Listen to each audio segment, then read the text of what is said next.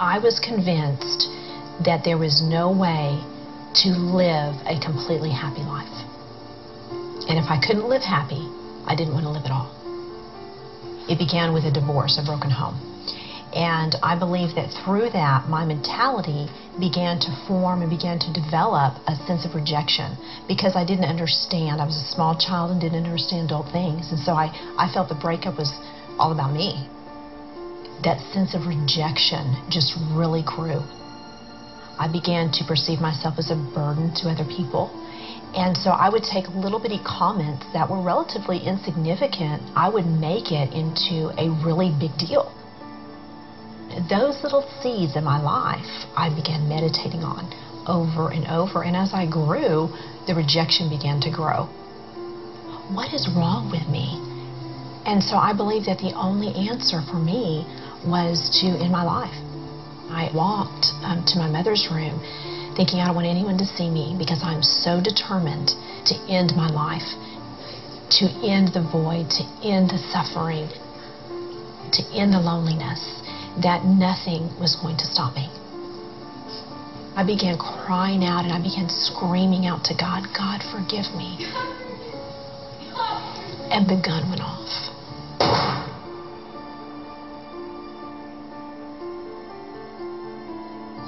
My lungs began to fill up with blood.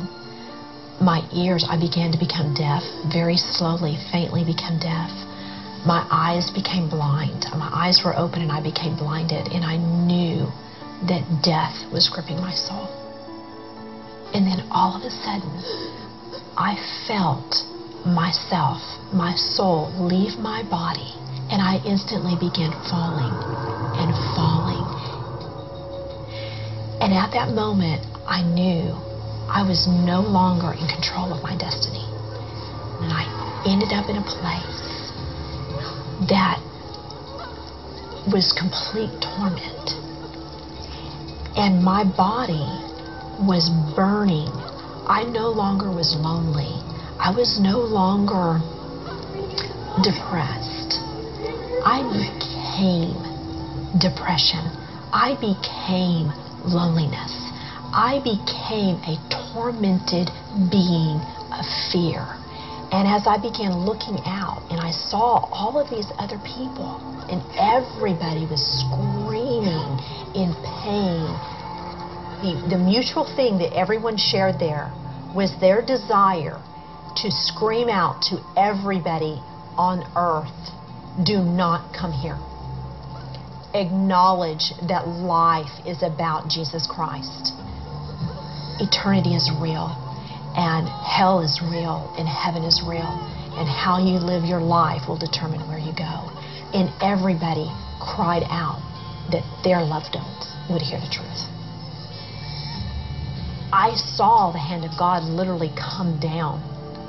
And at that moment i knew that he was coming for me and his hand picked me up and instantaneously I was no longer a being of tormented sin. I now was a being being cleansed. And God took me over the heavens. It was beyond peaceful and gorgeous and magnificent. However, I was not allowed to stay, and I was certainly not allowed to see anything specific. But I was able to feel His presence in His entirety. I was able to feel perfect serenity. I was able to feel joy for the first time, complete, whole joy. And this hand just began to bring me back into the universe. And I saw myself coming back to my home and went through the ceiling, and the hand just went and placed me gently back into my physical body. And he went up, and I opened my eyes, and I saw him go up. And instantly, I knew at that moment God loved me. I called out on his name and I asked for him to forgive me, and he did. And at that moment, I was given a spiritual strength that I had never known. I was given joy that I had never had. I was given peace that I knew would take me through what I was about to face. The bullet had missed my heart um, by less than a fourth of an inch. I mean, just you know, by millimeters there. And had explained that, you know, the pressure of a 38 caliber gun should have exploded my heart. And they didn't understand that there was nothing wrong with me. They broke a few of my ribs, and that was all. When you leave this earth, you are going to do one or two things. Either you are going to be transformed into a being of sin and torment, or you are going to be transformed into a being of light and love and joy. And it is a personal responsibility who and what you are going to be transformed into. And I had to learn how to take on the responsibility and quit blaming others for my mental and emotional condition. Now I'm full of joy. Now I am full of peace. I am who God says I am. I am loved. I am adopted into the kingdom of Christ. You know, God sees me that I am His child and all that He has is mine. I just have to be able to receive it. And I have to be able to recognize and replace my junk with His greatness. As long as I stand on the promises of God and I allow His presence in my life, I can conquer anything and I can go through my problems with peaceful sleep. I can go with them with joy and strength beyond all comprehension. And I can come out on the other side full of hope and a victory in Christ.